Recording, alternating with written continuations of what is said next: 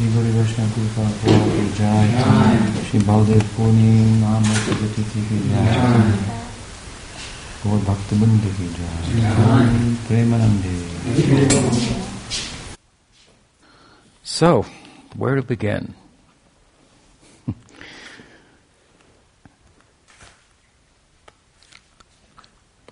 um, I'll begin here.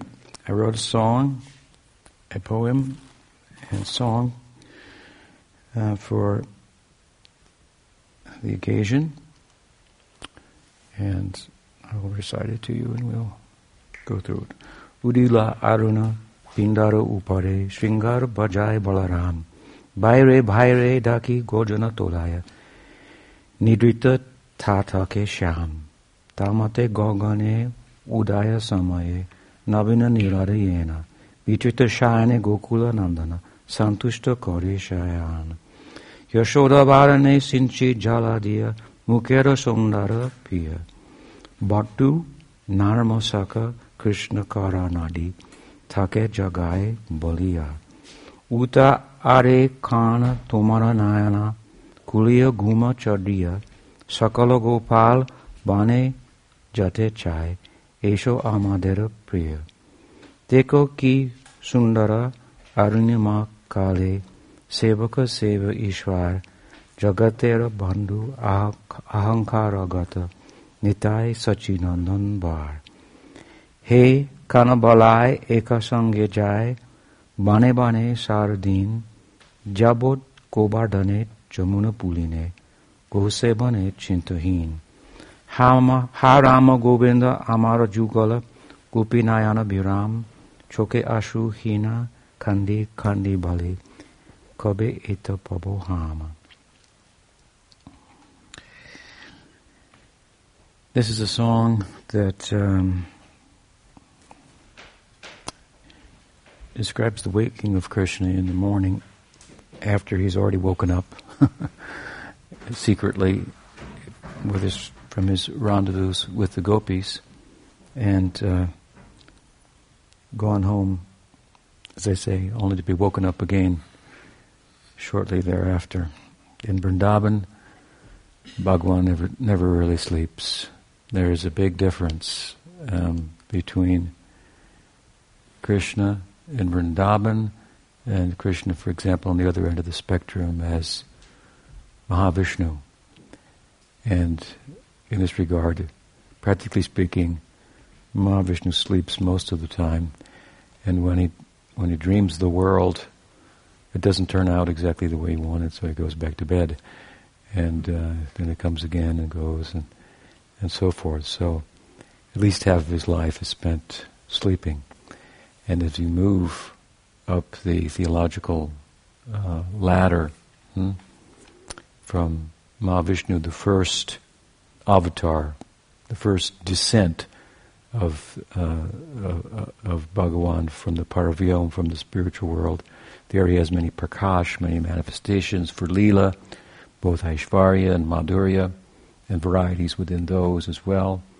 But the first avatar, if you will, the avatara means to, tara means to cross, ava means to, from up to down, so crossing down into the world of our mental, sensual, and intellectual experience. avatar.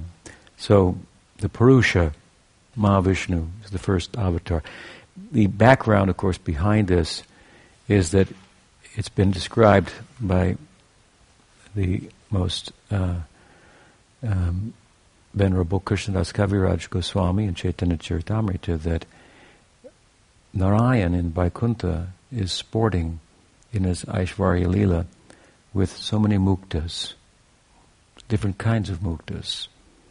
Salokya, Sasti, Samipya, Sarupya, different types of liberated statuses within Vaikuntha. There's a fifth type of liberation that, that doesn't occur within Vaikuntha but outside of its borders. Sayuja, very undesirable from the devotional uh, perspective. But there are devotees who attain uh, mukti in Vaikuntha, uh, two different types basically. Those who, for whom the the perks, if you will, or these types of mukti to live on the same planet with, with Bhagwan, to have the same opulences as Narayana, to have a form like like God's, hmm, to be the personal attendant of God. These are four types of mukti: salokya, sasti, sarupya, samipya. Hmm. They don't pertain to Krishna in Vrindavan. You might think, well, we want to live on the same planet as Krishna, and he's God. But living in Goloka Vrindavan is not living on the same planet as God. It's living in a village where God is your friend. Hmm?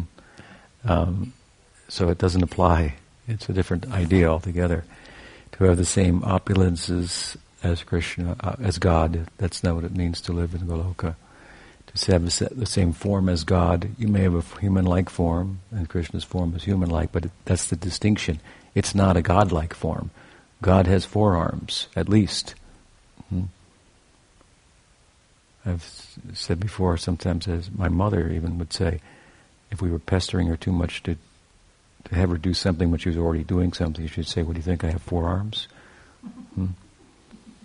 Uh, no, but uh, my implication is that God has four arms; He can do everything.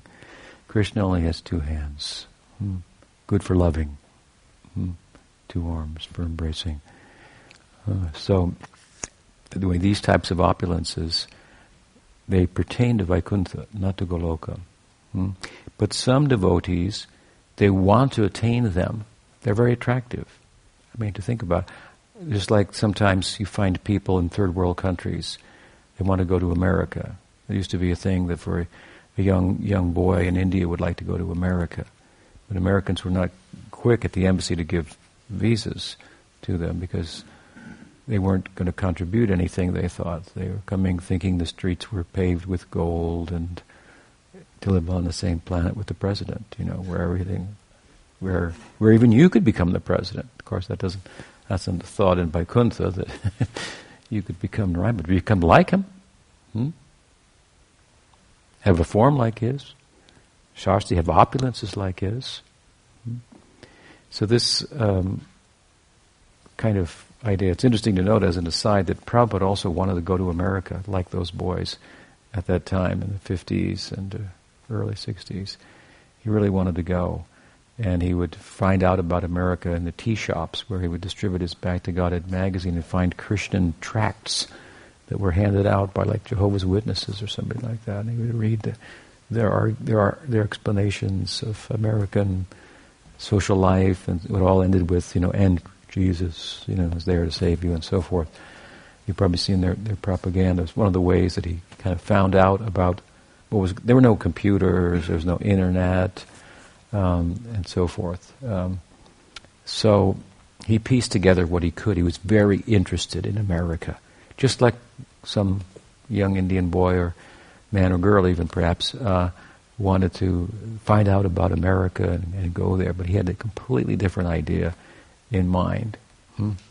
He was so absorbed in wanting to go to America, but his purpose, Vaishnavera Kriyamudu Bignena Bujai, it said it's very difficult to understand the, the motive or the purpose or the person of a Vaishnava because of his or her motive. Hmm? The implication being that they can act in ways that other people do for entirely different motives. Hmm? That's bhakti, right? Hmm? You don't have to tear down the house, you just have to change the foundation which isn't so easy, but it can be done. you jack up the building and take the old one out, put the new one in. Um, save yourself at least the trouble of building the rest of it. So, this is his, uh, his, his, his raga bhakti, really. He was absorbed in what's going on in America. Doesn't sound like uh, raga bhakti, but his motive there in doing that was to minister to them about the, comp- the dispensation of Chaitanya Mahaprabhu, as he was, in his own words, ordered to do, although it was really a suggestion on the part of Bhakti Siddhanta. He took it as an order to uh, distribute the, the, the Gauravani. He, he, described himself as such, Gauravani Pracharane, hmm? to distribute the words of Gauranga to the Paschachadesha, Tarane, to the Western um, world. Hmm? This kind of absorption in what is really Sankirtan, the, the, the uh, Sankirtan is not merely the khol and the kartal. Uh, I don't mean to in any way make less of that, um, but there's an extended idea of that, which sometimes we attribute to Bhaktisiddhanta Saraswati Thakur, with his who coined the term Brihat Mridanga, and, and said that the, the, clay drum can be heard down the street, but the printing press, which he called the Brihat Mridanga, the big drum, could be heard around the world. Um, but um, eh, much earlier than Bhakti Siddhanta Saraswati Thakur, we have the example of whom in the Bhagavatam who became perfect by kirtan? Who can, who can answer? Who became perfect by kirtan? There's Shravanam, Kirtanam, Vishnu Smaranam. Sukadeva Goswami. He didn't have a khol and kartal. He spoke the Bhagavatam. Hmm? So Prabhupada was playing on his drum, the dictaphone, and and teaching, speaking, really the, chanting the Bhagavatam. Hmm? And uh, he said when he came, he was prepared to preach to the walls if no one would listen. So he was very um, gurunishta, very fixed in the order of his guru, and that Gauravani Pracharane, and this we find in the person of Chaitanya Mahaprabhu himself. Chaitanya Mahaprabhu retired in his Antya and um, those final years of his manifest pastime, um, he uh, was no longer a public figure. He was not accessible to the public. And if we read about his uh, absorption therein, we can get some understanding of what Lila Seva is. Seva sadhakurupena siddharupena chatrahi in rag you have to serve. You are to serve in a, in a sadhaka deha, and serve in a in a sadhaka deha means our practitioner's body, hmm, ornamented with tilak and kantimala and so forth, and uh, uh, with a new name designating us as a das or dasi of Krishna and so forth. And then the Siddhadeha as a meditative internal body for Lila Seva, service in the Lila. Hmm. So Mahaprabhu was showing that deep, um, both sides of seva in Rag Bhakti in his Antya Hmm? We could see it's a full-time practice. And practically speaking, he was he could not function in relation to the, world. He had to become a, a, private person, and he was a very public person as a sannyasi, traveling the whole breadth of India and most of the length as well. Hmm? and preaching to celebrities of the time. Uh, Prakashananda Saraswati in Benares, sannyas, the guru of many sannyasis, um, Sarvabhauma Bhattacharya, the most learned um, logician in all of India at the time, Venkata in South India, the head priest of the Sam, uh, Ramanuja Sampradaya, there uh, where the, uh, this their capital in Sri Rangam. Hmm. These are the kind of people he interacted with, celebrities of the time, and explained his Bhagavad Dharma, his Prema Dharma to them, and, and performed kirtan. He was a public figure, and um, he was, to use Prabhupada's term, Western term, he was preaching. Hmm? This was the, was the method, if you will, to his madness. Hmm? he served with his, with, of course, he's just setting an example. This is Krishna, Chaitanya Mahaprabhu, in his, what we call Acharya Lila. Krishna acting as the Acharya. And he taught primarily by example, although he gave instructions to Sarvabhauma, to, as I said, to Prakashananda, to, of course, his internal, his, his own devotees, Rup, Sanatan, and so forth. These teachings are all recorded in Chaitanya Charitamrita.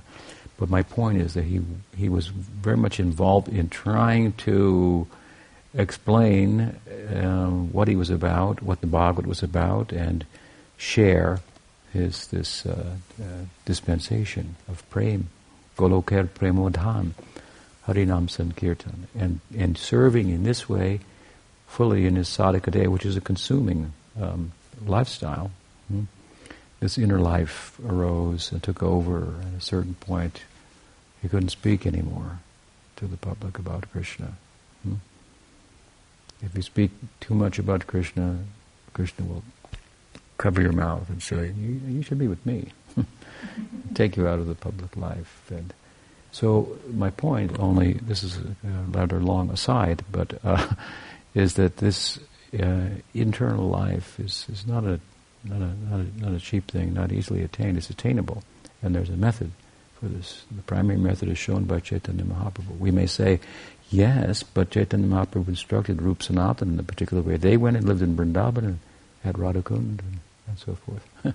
yeah, they did, but they he gave them things to do, and they were very busy there. Hmm? They wrote many, many books, and it takes a lot to write a book. Hmm? Especially where they wrote and referenced so many other texts, Nana Shastra Vicharana Ikanipano Sadharma Samstapavo. Lokanam hitakaro tribhuvane manyo shalanyakaro. Srinivas has described them like this. They had such an extraordinary um, um, grasp on the sacred texts.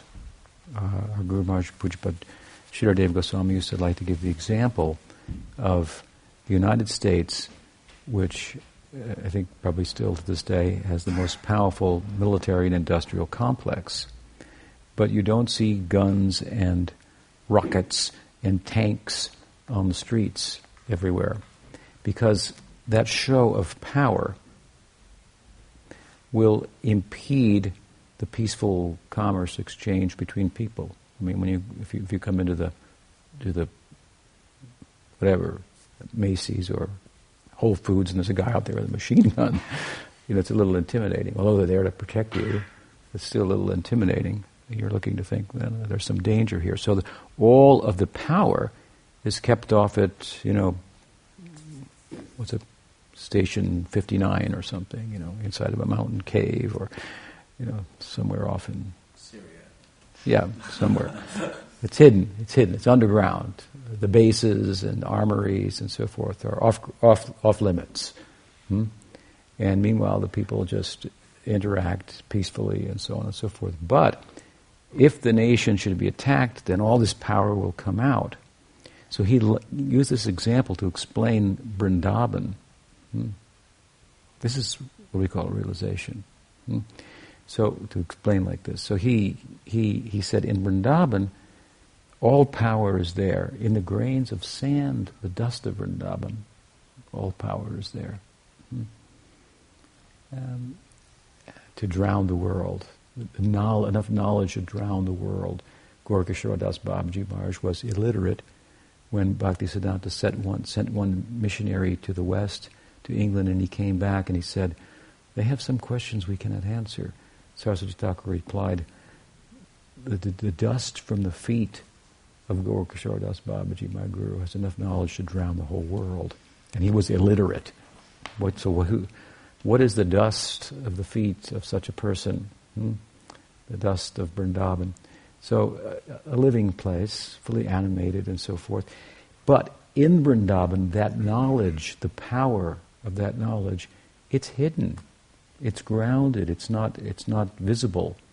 If a sage comes like Nard or, or Durvas, they'll pay respects and ask him, you know, for some advice, as if they don't know anything. Because they're so absorbed in love of Krishna that the knowledge is suppressed. Even the knowledge of the godhood of Krishna is suppressed in order that the intimacy may proceed. Because if we knew we were sitting next to God, we'd say, "Oh my God," and we'd have to sit, step back. Right? So, for the sake of intimacy, hmm, the absolute takes on a finite-like appearance to, to relate with the finite in love. Hmm? And so the power of knowledge is suppressed. But when those gopikas, for example, young 13, 12 year old girls, Rupa Manjari, hmm, come in their sadhaka deha as Rupa Goswami, in a world where there's a need for knowledge, hmm, a huge need, because the whole basis of the world is ignorance, the ignorance of material attachment and the suffering that accrues from that. Hmm? Then we find that girl has lots of knowledge. Her understanding in her in her in her practitioner's body, as Rupa Goswami, um, as I said, he, Sanatana Jiva Goswami, their command of the sacred text of Revelation is, is extraordinary. I used to read Prabhupada's books when I was a young, young, young man and think, man, you know, he's, he's quoting all, he read all these books, he's quoting this book and that book. I realized later that he actually was reading the commentaries of the Goswamis, and they had read all these books. And again, to use a nice example of of, uh, of Guru Maharaj Pujapad Sridhar Maharaj, he said, the Goswamis, they made a garland out of jewels by drilling holes in the jewels, which is the hard part, and left for us the task of just putting the string in. Hmm? They made it easy for us. Hmm? Not that Prabhupada didn't make much effort and, and, so on and so forth, but these are the founding acharyas. They, they've, they've set it all up, and now to disseminate is, is the work and represent them accurately. Their texts are the defining text. What is our understanding of revelation that we call Gaudiya Vedanta, Gaudiya Vaishnavism, and so forth. So, um, at any rate, uh, there's a need for knowledge in this world, and and Mahaprabhu was involved in that uh, dissemination in a sadhaka deha, hmm? Uh, apparently in a, in, a, in a, practitioner's body as an acharya, hmm? and teaching by example as well as by precept uh, and so forth. And uh, this was his, his, his public life. He was uh, very um, busy. We can say the Gos- yes, but the Goswamis were sent to. They lived in Radhakund. They didn't. They did. They just sat in Radhakund. No, they wrote books, and and and it, it, was not. They were very busy doing that. They Rupa Goswami was the architect for the Radha Govinda temple, which was a blend of Mughal and Hindu architecture that that he sought to say by its design, let's uh, cooperate here, the Muslims and the Hindus. In, in its essence uh, religion is speaking about the same thing. Hmm? In essence, there's an underlying common ground. No need to fight over this. This is, this is, behind, this, this is that's an extraordinary work to design a temple. And the, the, temples of the Goswamis, they're, they're huge. I mean, Radha Govinda is, a, an extraordinary work of art, and uh, the other temples of the Goswamis, Radha Damodar, Radha Raman. Originally six stories, right? Yeah, yeah. I mean, and they got the, the, the patronage of the kings, which means the political uh, sector of the society. They, uh, their attention was was uh, captured by the Goswamis, such that it, that it was thought that if you were a king and you did not have a temple or you had, for in Vrindavan, or you had not built a ghat to, uh, or some monument to commemorate a, a, sacred bathing place, or a place of, of uh, a, a Leela Stali, a place of Krishna Leela, all of which was being revealed by the Goswamis through their work, their writing, and so forth. If you didn't have, then you were nobody. At a certain point, wealth is not based on how much money you have, but how you spend it, what kind of artwork you have, what kind of house you have and so forth. So if you didn't, if you were a king, and you didn't have something in Vrindavan where you had thrown a lot of money to commemorate something that the Goswamis said was going on here or there, you, you weren't high on the social ladder, something like that. So they, they got the patronage of the king. So you know they weren't just sitting and eating, which is good too but and important. But they were very they were very busy and set a nice example, as Mahaprabhu did. He told them, Sanatana in particular, who was the leader amongst them in Gaur to write books hmm, of philosophy, and also uh, explain the sadachar, the behavior for for our sect, establish that, which was Hari Bhakti Vilas, not a philosophical book, but a book of decorum and procedure and so forth. Then the philosophical books, they asked for that, to establish the worship of the deities, and the Leelas, the place of Krishna's Leelas, to uncover them. Hmm? So they were very, very busy there. preparing the Dham and showcasing it, which had been covered to the world. Hmm? As Bhaktivinoda did in his time in relation to Navadvip, as our Prabhupada also did in relation to Vrindavan and made it accessible and known outside of India and so forth. Hmm? He was very busy. Don't think the Goswamis were not as busy as as Prabhupada was. So anyway, keep busy in the sadhaka deha. This is something given to us by our guru. Disciple got initiated. Guru Gurudev said, here, this is your sadhaka deha. You wear it to your tilak like this. He said, but Gurudev, what about my siddha? And then the Guru said, what, you don't like what I gave you? Use that. Hmm? By using that properly, you'll get a siddha deha. Hmm? You can't, you can't not, you, not use every drop of blood in your sadhaka deha for Krishna and expect to get a siddha deha. It won't happen. Hmm? It won't happen. Hmm?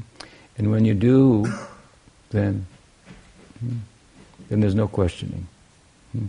When bhava comes, we don't have questions like, what's the difference between my spiritual and material emotions? How do I know the difference between a spiritual emotion and a material emotion? Hmm. Guru Maharaj gave another example. Girl was pregnant, about to go into labor, first child, but needed to take some rest. Asked her mother, if I go into labor, would you wake me up? Mom said, there will be no need for that. You'll know.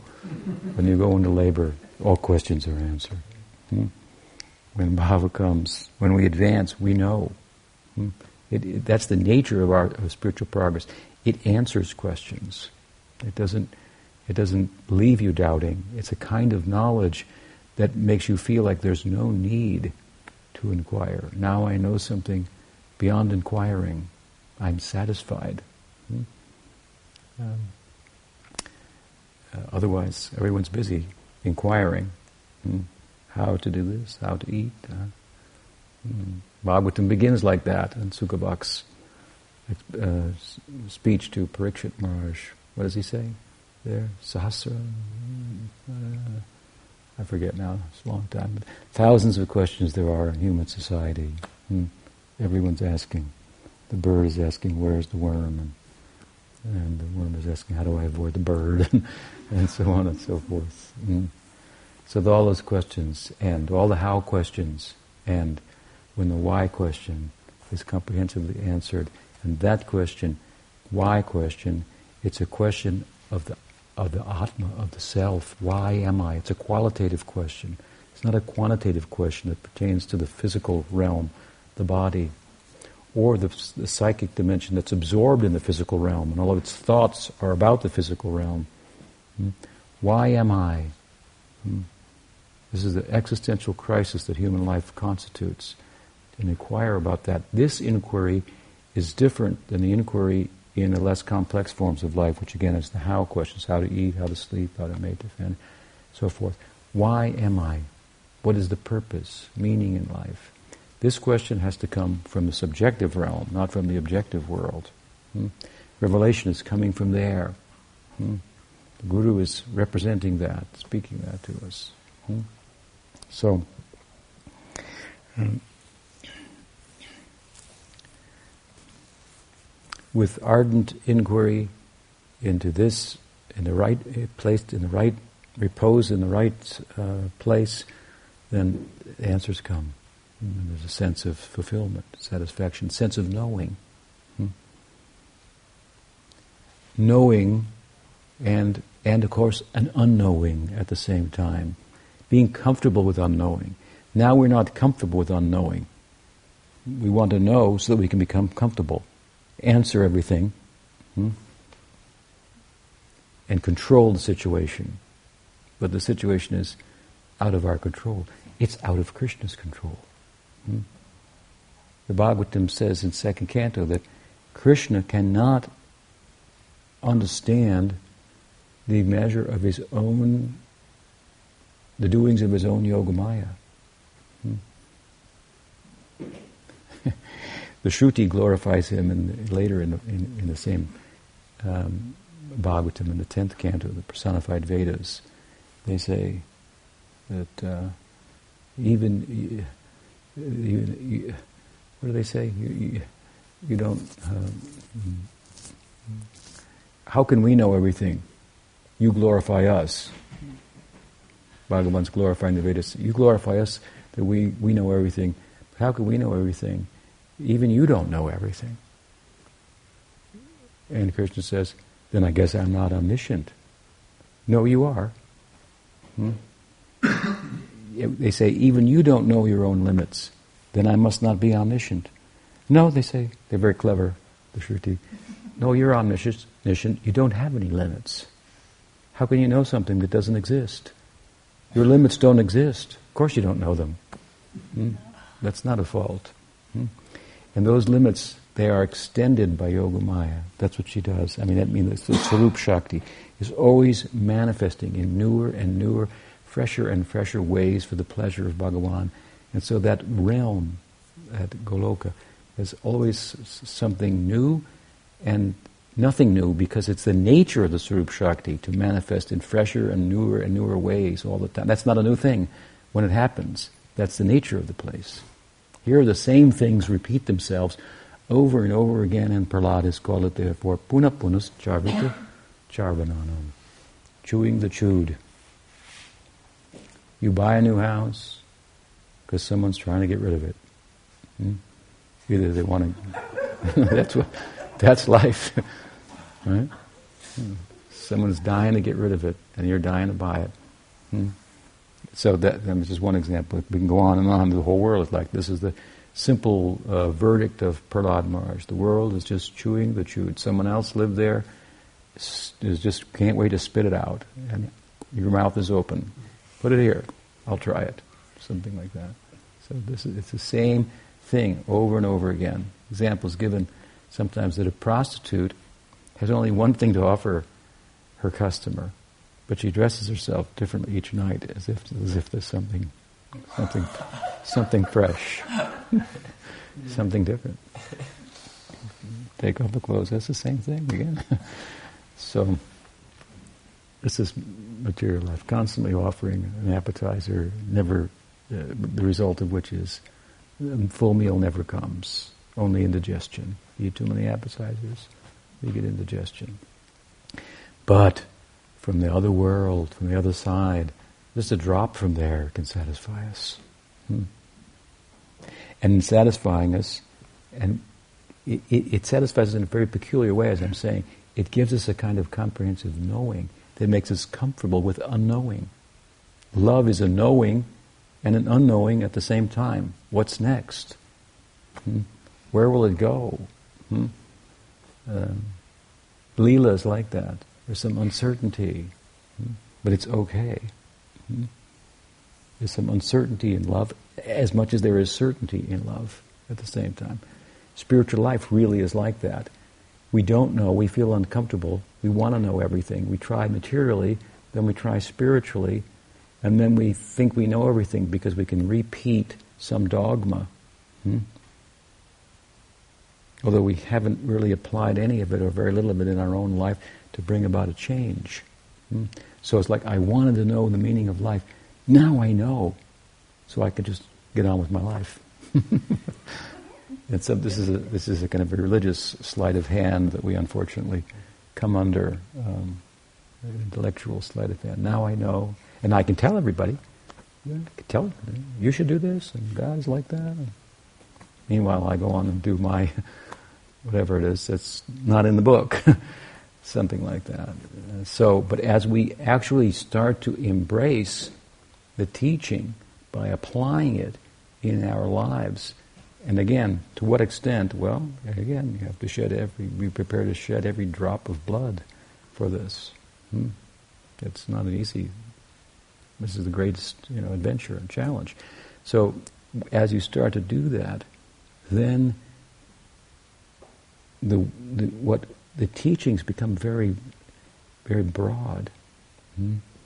The road now becomes straight, but it's not narrow. In the beginning, the road seems curved, and there's ups and downs. My sadhana, oh, but then be going the wrong way. Oh, coming back, and so forth. But then the road straightens out as we come to Nishta. It's straight now, but it's not narrow. It's very broad. And scripture, scriptural texts take on numerous meanings and all types of possibilities. There's many different ways within the, with the, within the parameters of the Siddhanta, so much difference of bhava and so forth. Possibilities are there. Hmm? So there's some comfort then on the road ahead, even as there is an unknowing. It's a different kind of unknowing than the material unknowing, if you will. He is un, unknowable. Hmm? The Upanishads say, he who says he knows Brahman does not know Brahman. He who says, I don't know Brahman, he knows Brahman. you know the story of the Srimad Bhagavatam, how many times I've told that. I'll tell it real quick.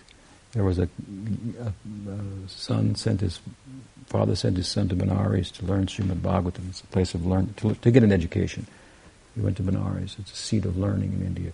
Came back from Benares, and the father said, "So did you get an education?" He said, "Oh yes, it was a great school there. I mean, really taught me well." So father said, "Did you, did you study Srimad Bhagavatam?" He said, "I don't think that was on the list of uh, books in, in the course."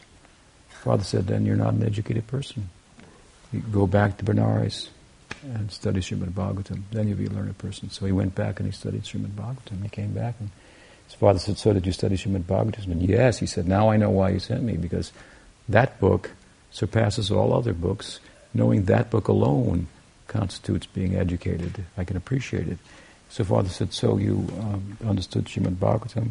He said, yes. He said, go back to Benares. Study Srimad Bhagavatam again. Hmm?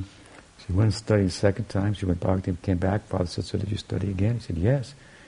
And and and, and uh, so, do you um, did you understand Srimad Bhagavatam? He said, "Yes, I understand why you sent me back a second time to study it. I thought I understood it the first time after the second time. Now I understand." Father said, "Go back, study Srimad Bhagavatam the third time." Again, he returned. Father said, so did you study Srimad Bhagavatam? He said, yes. And did you understand? He said, no. He said, now you are educated I cannot understand it. It is beyond, uh, it is un, un, unknowable. And that's okay. It's lovable. He's lovable. He does not know everything about himself, even. Hmm? But he's lovable. There used to be a song when we were kids in the maybe late 50s early to, to know, know, know, to love, love, love him is to know, something like that. to love him is to know. So, so this is our uh, course. Now I've gone some directions here I didn't intend. As you know, we were describing a song here that was uh, written for the occasion of Baldev uh, Purnim. Hmm? And um, not sure how we segued into all those points there, but they're they're, worth um, considering. Um, uh, but as I was saying, welcome. This uh, this song is a Bengali song. Uh, I wrote originally in English, and with the help of my student Sham Sundar, we put it into into into Bangla, and uh, it's uh, really a Mangal Artik song. Hmm? Um, for uh, welcome Krishna and Balaram, and um, and as I said, as I was saying, it constitutes a uh, the second waking describes the second waking of Krishna, the first waking in the forest, and uh, and he better get home quickly before everybody wakes up, and they find out that he's in the forest. Again, I was saying, he doesn't sleep practically. Two ends of the spectrum. Mahavishnu he's practically sleeping at least 50% of the time.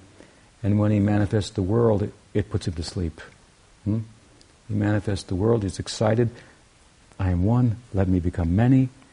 But there are so many problems that arise for the many in relation to his jurisdiction in the material world. He thinks, I'd better go back to bed. What, what happened here? Hmm? And the whole thing uh, and, uh, unfolds back within him, and then again it comes. And of course, as it comes, he avatars. He's the primal avatar, and through him, the different Vishnu avatars, Kurma, Hmm, and uh, Narasimha, Vaman, and so forth, they all come, right? Hmm? To try to remedy the problem of the world. Hmm. This began, this world, as I was saying, in Vaikuntha. In Vaikuntha, there are some souls that want to be there because they know, this is their motive, I could live on the same planet as God, Salokya.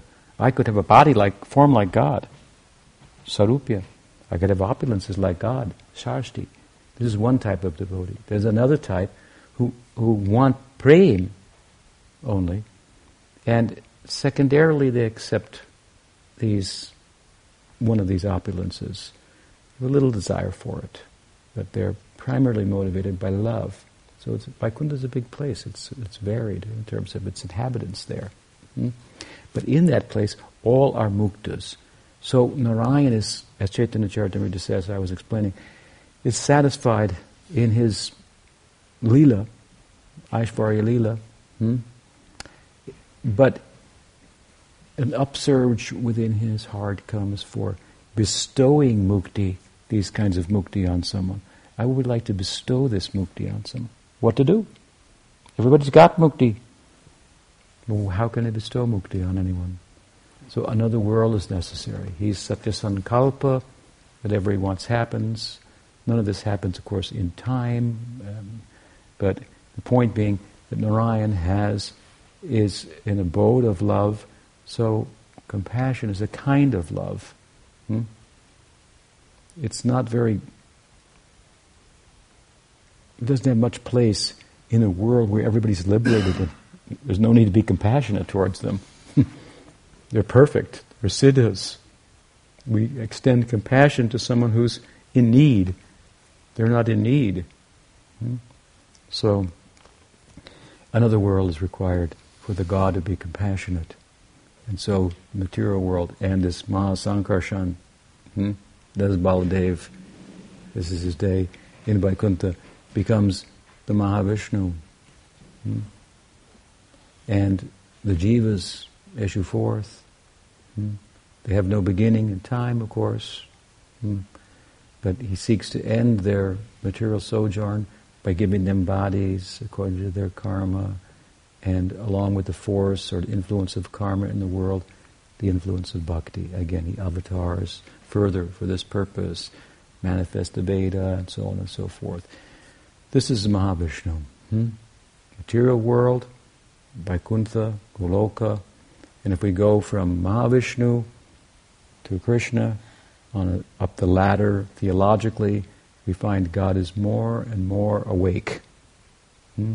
Mahavishnu is mostly sleeping. And we, as we go, we end up in Goloka.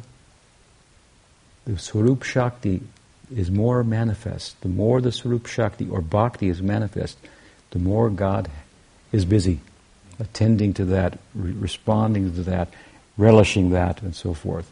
So in Goloka, of course, this, this, is where the Swarup Shakti or Bhakti is so fully, fully manifest. The full face of Bhakti is Mahabhava Swarupini Radha. Hmm? And standing next to Swayam Bhagavan, that's Swayam Bhagavan, he can never sleep. Hmm? Hmm? He gets a wink after running home and pulling up the covers, uh, only to be woken. And that's this, this song is about that, that time. And it begins, that second waking in the morning, at 6, about 6 a.m., with what? It is, uh. Udilaruna means, Arun, Arun is the color of the, the sun at sunrise. It's reddish, saffronish, reddish, orange. It is the, it's also the color that uh, the, each emotion in Indian aesthetics has a color, corresponding color, just like we have hot and cold colors and so forth. So all the all the bhavas have colors. The color, Arun is the color of Sakya Bhav, of Sakya Ras. Hmm? Udilaruna means just with the rising of the sun. Hmm? Rising of this, what happens? Udila Pindaru Upare, Shringa Bhajai Balaram. Balaram Pindar Upara means, he gets up on a raised platform. Hmm? And what does he do? Shringa Bhajai Balaram, his, his, his buffalo horn, Shringa, he, Balaram bugles this horn. What happens at this time then is he's signaling Krishna has the flute. He also has a buffalo horn. Balaram has a buffalo horn, and he also has a flute. Krishna is more known for playing his flute, which puts everybody, knocks everybody out. It makes them unconscious, practically. Balaram is more known for his buffalo horn, which wakes everybody up for service. Hmm? He's calling everybody. He is, he, he is, there's the Sevya Bhagavan and Sevaka Bhagavan. Hmm? It's mentioned here. Arunyama kale sevaka seva ishwar. Hmm? This is Krishna and Balaram. The personality of Godhead in Prabhupada's language served, the personality of Godhead servitor. He is the personification of service. It is said in Chaitanya Charitamrita also, say, hmm, Balaram, say, what is it? Um, uh,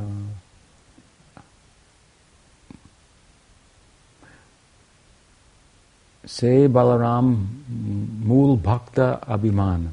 Hmm? The mool, the root of the Bhakti Abhiman, the serving ego, Bhakta Abhiman, this, uh, the ego of a devotee, which at the baseline is service. If you love someone, you serve them. Balaram is the root of this. Hmm? Hmm? So he's a very interesting uh, theological uh, figure. Um, and here he's blowing his horn, waking up all of the cowherds who now will rise up and race out to come to the courtyard of Nanda Maharaj and stamp their feet and blow their horns and and and make the call. Bhaire bhaire dhaki gojana tolaya nidrita tata ke sham. So they call, oh brother, brother, hmm, get up. Hmm. Sham is, of course, kind of sleeping. Hmm. So, uh, this um, uh, very peculiar, uh, Baladev, in a number of ways. One of the ways that's significant and very interesting is that he is the first, of course, expansion of Krishna. He's the uh, he's the older brother. Hmm? In bhava, he's first. In tattva, he's second. Hmm? Uh, in tattva, he's the expansion of Krishna. There are aspects of Krishna's, in terms of his emotional content, that are not present in, in, in Balaram. Hmm? So it makes him second in tattva, but he's first in in in in in in in in uh, uh, in, in Leela. He's the older brother, hmm? Dauji. He's the Maryada Purusha of Krishna. He, under Mother Yasoda's command, he watches over Krishna, makes sure Krishna behaves himself properly, reports on him. He ate dirt. Hmm? You know the story. Oh, that was the, that caused a rift between the two brothers. Hmm? How could you say that? How could you tell her that? Why did you fib on me? Why did you, why did you turn me in like that? Hmm. Yeah, but there was a reason behind it. Many, many things came from that, that, uh, that, that Leela. Hmm? Uh, so Balaram, he watches over Krishna hmm? at the insistence of Mother Yashoda. You might wonder, Maryada means that the, the etiquette and that he behaves properly. What about his rendezvous with the gopis? Hmm? How does he allow that? If he, that's improper. That tells you how proper it is. The Balaram doesn't get in the way of that. He steps out of the way that it might flourish. If he was there as the older brother, the capacity for Radha to become intimate with Govinda would be would be suppressed in the presence of an older brother. So he, he gets out of the way that it might happen that it might take place. The peculiar thing that I want to mention about Balaram is, in this regard is that he is the one personality of Godhead who, in Vrindavan itself, really has no real consort. Hmm? Everybody else, Ram has Sita, You go down the list. Everyone's got a consort. Hmm? Every expansion of Krishna, the Adi Purush, there is an expansion of the Shakti Tattva. Hmm? Balaram has a Shakti Tattva expansion in Vrindavan. What is her name? Ananga Manjari. That's his Shakti Tattva expansion. But he's not having any relationship with her. In that form, in the Shakti form, she's serving Radha and Krishna. And in his own form, he's serving Krishna.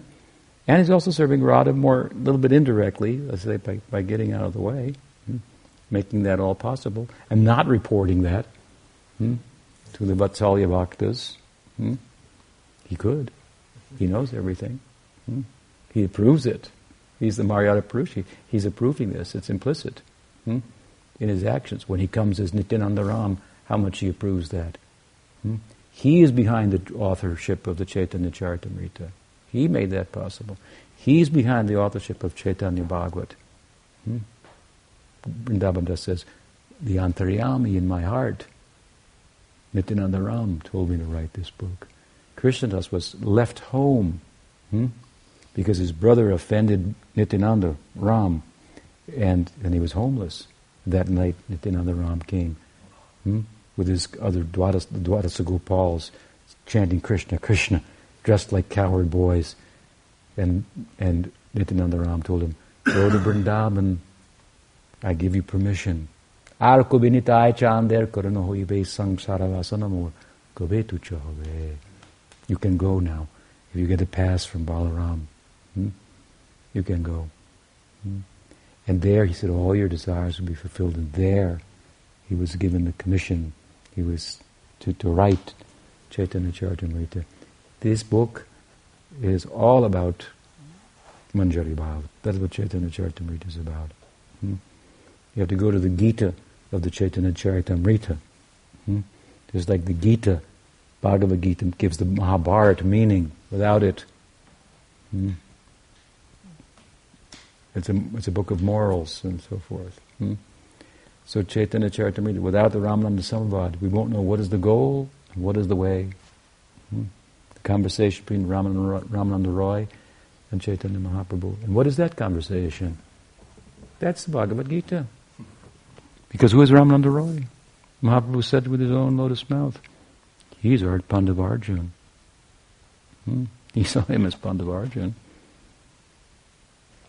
In Bhagavad Gita, Pandavarjun asked the questions and Krishna answered. In Ramananda Sambad, Krishna wanted to know, did he understand it very well? Hmm? So Krishna Chaitanya asked the questions, and Pandavarjun, in the, in the form of Ramananda Roy, gave all the answers.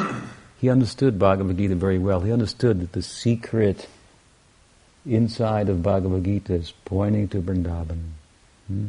It's pointing to the Braj Rasa. Even from Kurukshetra, it's pointing there. The essential verses, Chatra Sloka Gita, is all about Rag Bhakti. Tushanti cha ramanti cha. Hmm? Krishna says, Tushanti cha ramanti cha. It means sambandha rupa, kamarupa bhakti. Hmm?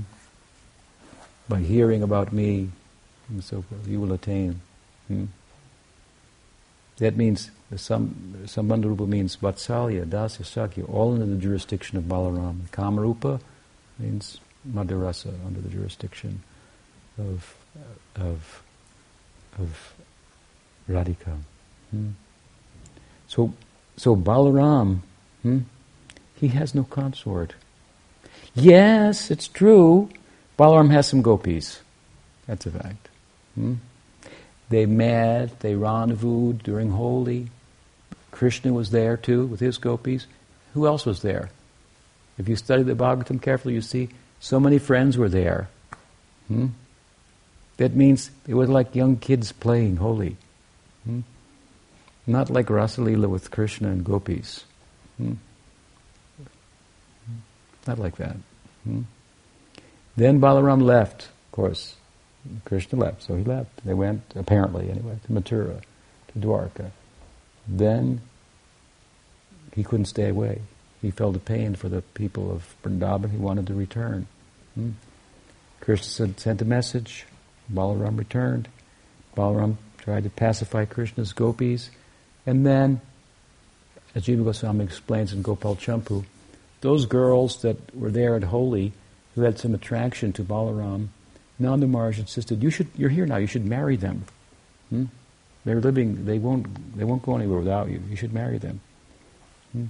So yes, he has some gopis. There's a side that if he, mar- but it's not parakiya. And Bhaktisiddhanta Saraswati Thakur, in his commentary on Chaitanya Bhagavat, he says, yes, Krishna and Balaram are one and different, and one of the ways in which they're different is that Krishna's romance with the gopis, that is Ragmarg, and Balaram's romance with the gopis is Maryada. Maryada means Vaidhi. It means this means this is not what Balaram is really about. Hmm? What he's really about is he's like the emotion of friendship personified. He's the best friend of Krishna. Hmm? hmm? So he has no consort. Yes, when he goes to Dwarka, he marries Revati, but in Vrindavan, hmm, where he's full, the full face of Balaram. This is a peculiar thing. It just goes to show this is the window through which we view him from the that the Goswamis have offered us, the full face of Balaram. He is the the, the, the Sevaka Bhagavan. Hmm? He's completely, he, he's very peculiar. He's God, but he's acting in two ways. Like God, being the leader of Sakyarasa, so many cowherd boys are, attached to him, and he's also acting like a Shakti because he personifies Sakyarasa. And that and, and personifies the ideal. Hmm? Yes, you have Radha. Radha in Madhurya Rasa is is is is both. Um, how I say? Uh, she's uh, both uh, object of worship and um, uh, example of worship. Hmm? But she's Shakti Tattva. Hmm? And she's object of worship.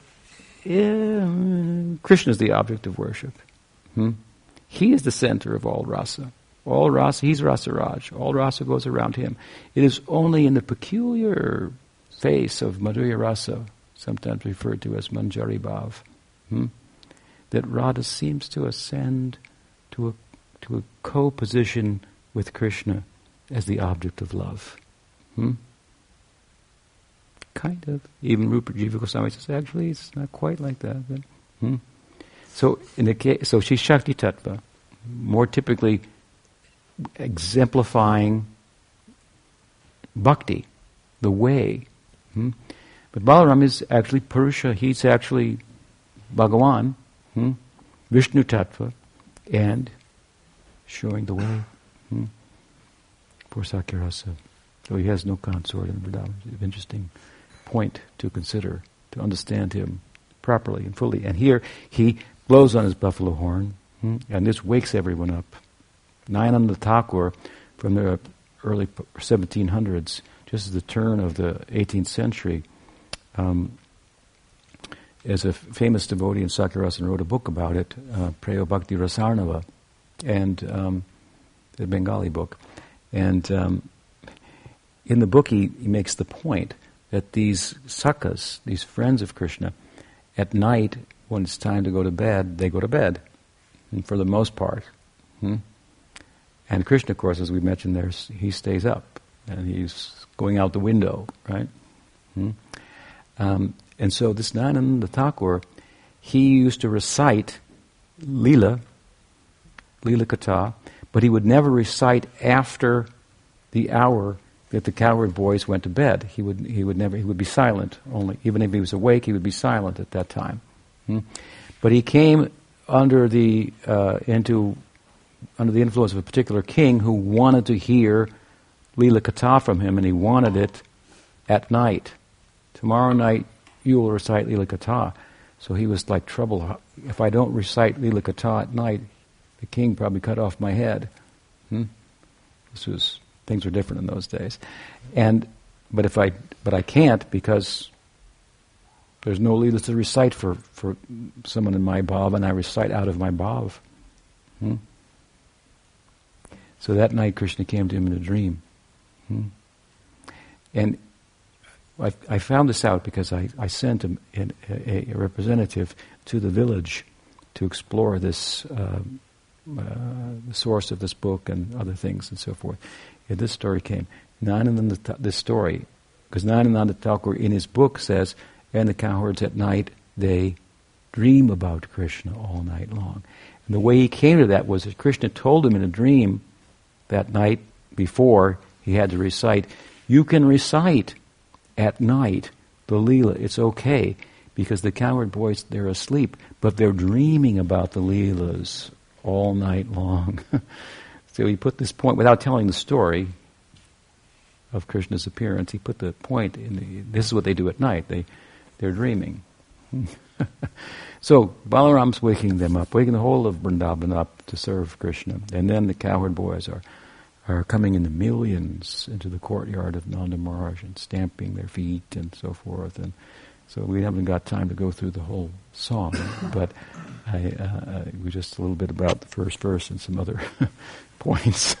Forgive me, but um, but um, this is a beautiful day to uh, discuss such things. The position of Balaram in in Krishna Lila, and of course in Gaur Lila. Krishna comes to experience the uh, himself from Radha's perspective, and Balaram is right there, first on the spot.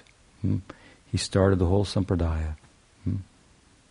Mahaprabhu started to quietly teach his students to chant Krishna Nam, and what did Nityananda Prabhu say? Prabhu said, Bhaja Gauranga Kaha Gauranga Laha Gauranga Namari. Yejana Gauranga Bhaje Se Amar Prana. You know, chant the name of Gaur give the teachings of Gaur, worship Gaur, not Krishna. His age is, is gone. Hmm?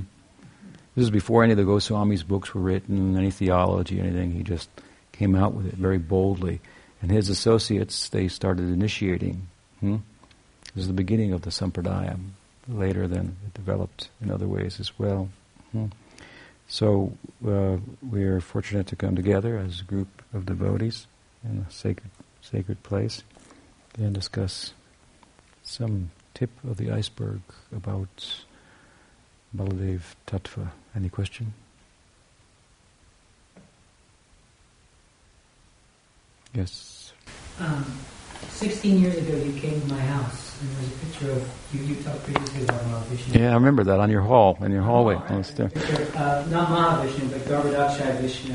And you still don't know the answer, right? Yeah, it's on the uh, yeah. So so you, uh, I said to you, because Mahavishnu lies down in the corner of the spiritual sky, and out of his uh, pores come the universes. Yeah. And then he expands into the universe, and there's water on the bottom of each universe. He lays down in the universe, and then a lotus flower grows out of his navel, and there's Lord Brahma, and Lord Brahma goes on with creation. Yeah, yeah. So I said to you, I said, is that what really happens? Mm-hmm. yeah. And your yeah. and your reply was, the sage, some of the sages have envisioned it in that way. You didn't say yes, you didn't say no. it wasn't like you know a hard answer there. some of the sages have envisioned it in that way. So I kind of left it at that. It's like some of the sages have envisioned it in that way. So do you have any further to add to that? Yes, I do, actually, I do. That the visions of the sages, if you will, uh, and the descriptions of that which is beyond time, space, which is ineffable, beyond words, beyond thought, hmm? um, their descriptions of such um, are not adequate to describe the full measure of the subjective world and all its possibilities. But their descriptions, nonetheless, because that's the limits of words, there's limit, limits of philosophy and so forth, capture the whole thing. But their descriptions, nonetheless, have great power. Hmm? And the descriptions from our Goswamis about the Paravyom, for example, let's include Mahavishnu in that and, and, and so forth um, they are, in my uh, experience, the most comprehensive uh, explanations of a, a, world of divine love. Hmm? In various religious, tradition, religious, religious traditions, and there are not a lot of them to choose from, that are genuine, genuine, are ego effacing. I mean, even Buddhism is ego effacing. So it, it, it, it, takes you somewhere beyond the limits of our sensual, mental, and intellectual experience. We call it nirvana. Hmm? To blow out, it means to extinguish. But eh, let me make a point to you. Even within Buddhism, hmm, especially you know, the popular form, Tibetan Buddhism, you have a mind. That means you have a realm that the modern scientific community, in majority at least, doesn't accept exists. Hmm? You have a mind. They, they, in Buddhism, modern materialism and a scientific push for materialism to, to bring everything down to physical matter hmm, does not accept that there's a real thing called a mind. Hmm? That means apples are not really red and roses don't really smell sweet. Smells, sights, tastes, all these things are not part of so called reality, physical matter. There's some kind of weird that goes on in the brain. It's also just physical matter that somehow comes up with subjective experiences, which just don't quite fit into the. But we're going to try to fit it, show that that it's just some illusion in the brain that causes this illusion of beauty, f- uh, fragrance, uh, sounds, uh, all qualitative experiences. You understand, this is materialism, and it's pretty bleak. it's pretty bleak. Uh, it's the dominant philosophy in the world today. Hmm? So, so, it's thought to be backed up by science. Of course, it's not. Hmm? And they can't prove that. They're so far from proving that that it's that, that they have to keep stretching the thing and making matter bigger and bigger. Anyway, the point is that in Buddhism there is a mind.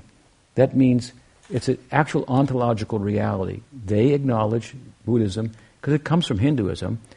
Uh, the same explanation of matter called Sankhya, hmm, the Sankhya philosophy, that has a physical and a psychic form of matter. And the physical form of matter comes out of the psychic form of matter. The Sankhya rishis, they, they thought that if I analyze my psyche, myself, I know that I exist. That's the only thing I really know. That will never change. Hmm? I exist. I know that. Hmm? Uh, that's the basis of all other knowing. Hmm? Consciousness is the ground from which everything, other, other kind of knowing, and it, it proceeds the knowing that I am. Hmm? And they, they realize that in myself there are three things. There is, uh, like, um, how would you say, um, uh, contentment, there's discontentment, and there's delusion. To give it other words, there's sattva, there's rajas, and there's tamas. Hmm?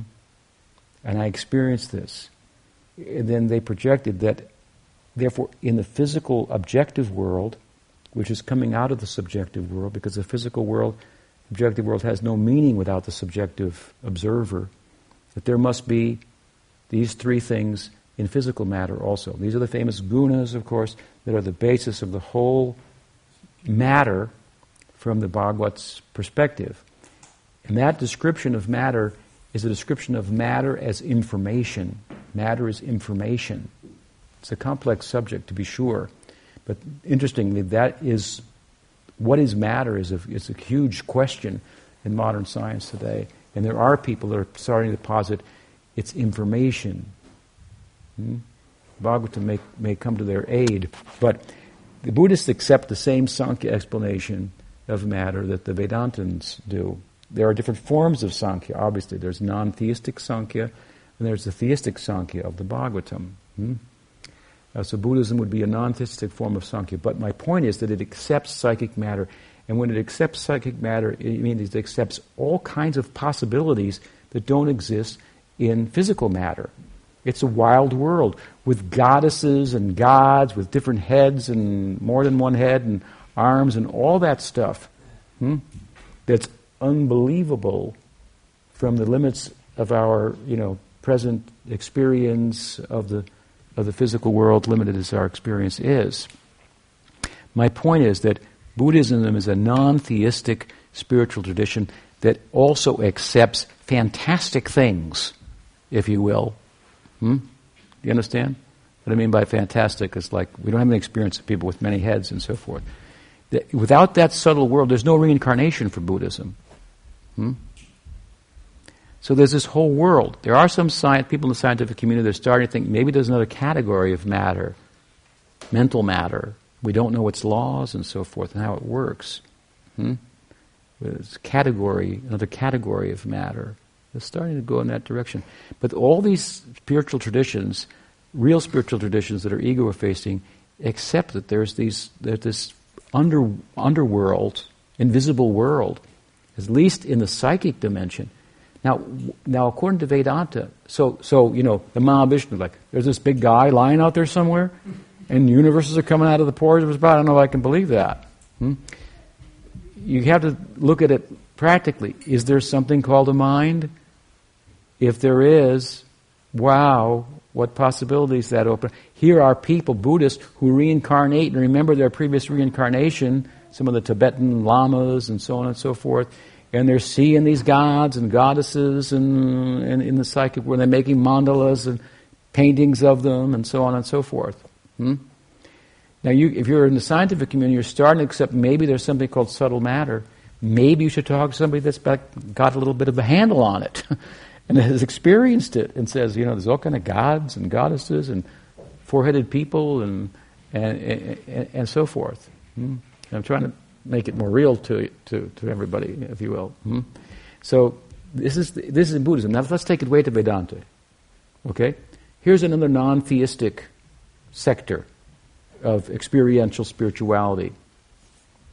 People like to be Advaitins because they don't have to accept all the religious baggage of Krishna and the God, and he's supposed to be real, and you know, I can't believe all that stuff. It's, it's you know, it's just a, it's, it's just a story, a myth. Well, talk to Shankar because in Shankar's philosophy, there's an Ishwar. Hmm?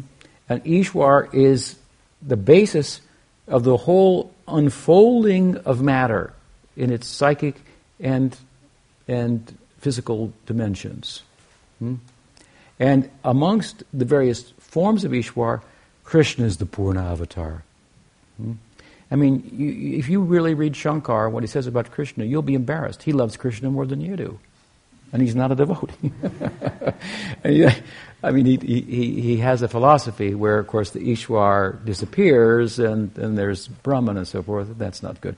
But, but, but he, point being that he accepts not only a psychic reality like the Buddhists, but also a spiritual reality with a personality of Godhead, Leela, and all this so called baggage. He accepts it all. And it's all very um, basic and central to the physical world and all that it constitutes. And then if we go to, to, the, to, the, to Christianity, hmm, esoteric Christianity, there's mystics and saints in Christianity, they all accept a psychic world, a subtle world, and they all accept a spiritual world and they have experience of a certain face of God. He's Asankhya, the Bhagavatam says. He says unlimited faces. Bhaktivinoda Thakur in his commentary on the Gita says, Yada yada hi dharmasya glanir bhavati bharta bhutanama dharmasya tadatmanam sajamiham sambhavami yuge yuge these verses. He says it doesn't only apply to India. He appears in other places too. According to the people there, uh, in the Shaktivesh uh, appearance, according to the Dharma, he teaches it that way. So, he has unlimited faces. Descriptions of the avatars in the third chapter of the first canto of the Bhagavatam concludes with this. I've said a few, Suta Goswami says, but there are Sankhya. Hmm? So Christianity accepts a personality of God. They kind of have this idea of a beatific vision. It's like Shantarasa. In Shantarasa, there's no interest in the, in the, in the, in the qualities or the leelas, the movement of Krishna, just the form of God. And he has many forms. So it's just uh, in Catholicism. As a kid, we learned the ideal is this beatific vision. So, and I think about it now, it's like Shantaras to sit and bask in the beauty of the darshan of the Godhead. Now you go to Islam. Hmm? Within Islam, you have Sufism, hmm? which is kind of a combination of Islam and Advaita Vedanta. And it's a mystical side of Sufism. They've got like 99 names of God they chant, and uh, as, uh, and um, Rumi's got these romantic prayers about God and so forth. They also believe in a personality of Godhead. So if you look at all of these traditions that would be part of what, what Huxley called the, uh, the perennial philosophy, they all believe in unbelievable things. Hmm? Gods with the universes coming out of their pores, I mean, for, for example. So the descriptions of that realm that we find in, you know, they're all different forms of Vaishnavism. They all accept. Hmm?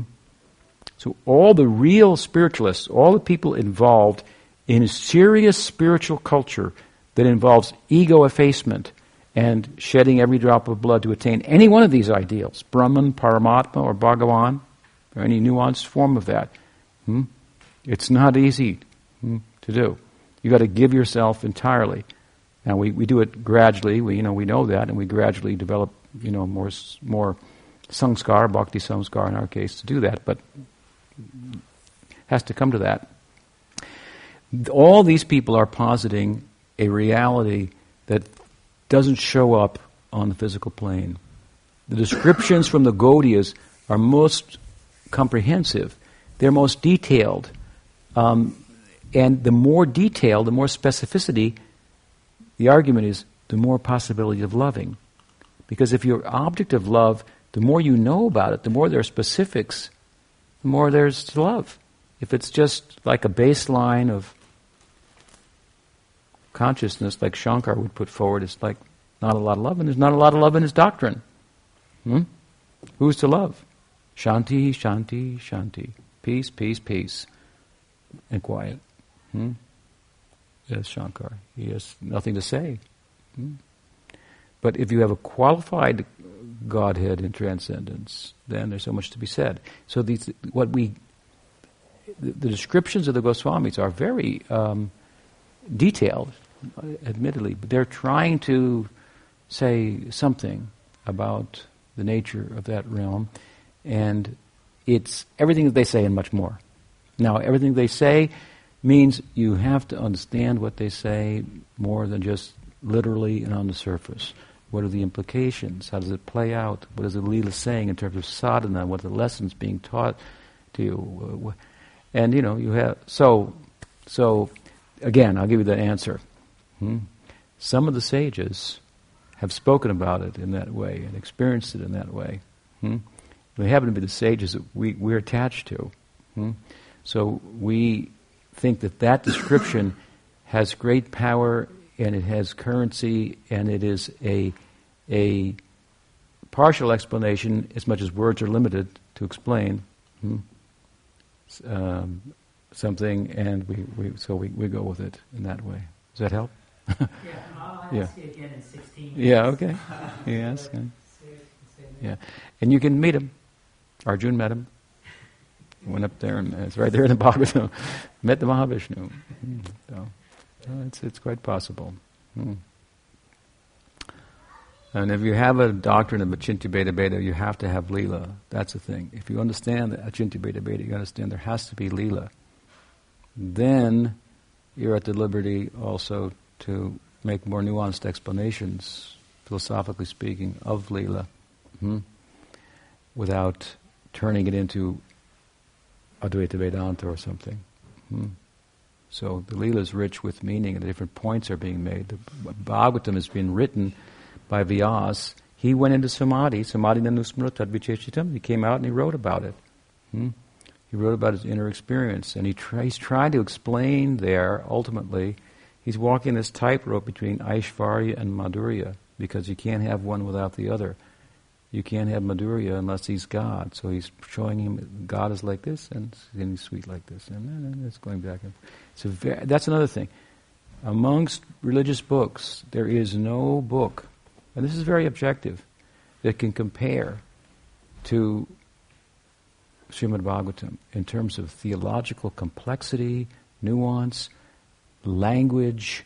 I mean, to write such a profound book in a poetic, such profound poetry. It's mostly poetry. There's some prose in the fifth canto, but I mean, it's very hard to write just profound philosophical, theological uh, work.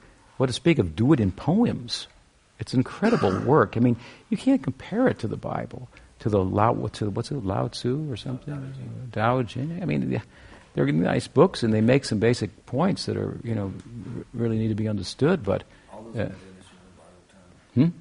Just small little, like small. Yeah, I mean, it, it, it, it is. I mean, Jiva Goswami gave so many arguments for the centrality of the Bhagavatam as for the hub around which all the scriptures of the Hindus orbit and should be understood in, in relation to. He gives a whole long argument. It's a great argument. We, can, we don't have to use that argument at all to make the same point in modern society as far as books of revelation, the Bhagavatam. There's absolutely no comparison. I mean, if you want to make any comparison, you compare the Gita, and that's ours too. so it's really objectively the case. I mean, uh, of all the Hindus books, Bhagavatam has, been, has like over 80 Sanskrit commentaries have been written on it. I mean, that's phenomenal. Hmm? It's the first it, amongst all the Puranas, the books of the same genre. I mean, who, who's even heard of the Kalki Purana? You know, I mean, it's there, you know, but I mean, what does it contain? I mean, I'm not, now you're blaspheming the Puranas. I'm just saying by comparison the Bhagavatam. That's why it's so rich, why it's so well known. It's been translated in every Indian dialect. It's the first book of the Hindus to ever be translated into a foreign language in French, in, Fr- in, in, in French, and then in German. Our put it in English and so forth. I mean, it's it's an incredible book. It just hasn't, you know, we haven't understood it well enough to talk about it enough to share it with people to, to let the light go on and, and, and then lead us. And go, yeah, that's. Uh, that's what preaching should be. We should try to turn people on so that they can be better devotees than us and, and lead us on the path. Hmm? But I mean, it really is an extraordinary work. And, and, and then you look at Bhakti Vinod, he didn't understand it. He has in his own confession, confessional writing, uh, until he read Chaitanya Charitamrita. He understood it in light of Chaitanya Mahaprabhu. Then it all like every all the lights went on for him. Hmm? And he gave his whole life to Bhagavatam, hmm? the Bhagavad culture. Hmm? And who's he? What an extraordinary person.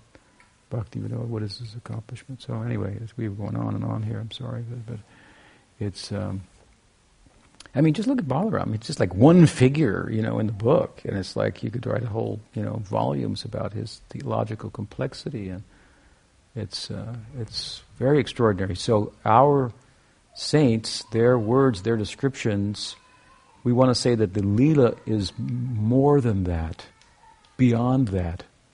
They're given the table of contents to a book in which there's a page that has your name on it. Hmm? It's got your name on it. You've got to enter into this book. Hmm? And you're going to turn the page and you're going to see, that's me. I'm in there. And enter in and never come out. Grantarasimir Bhagavatam ki jai. Sri Balde Puni Mahamutvatiti ki jai. Sri Sri Gauratananda ki jai. Tavji Gopal ki jai. Sri Gaurada Madhava ki jai. Gaur Bhakta Brinda ki jai. Gaur Premanande.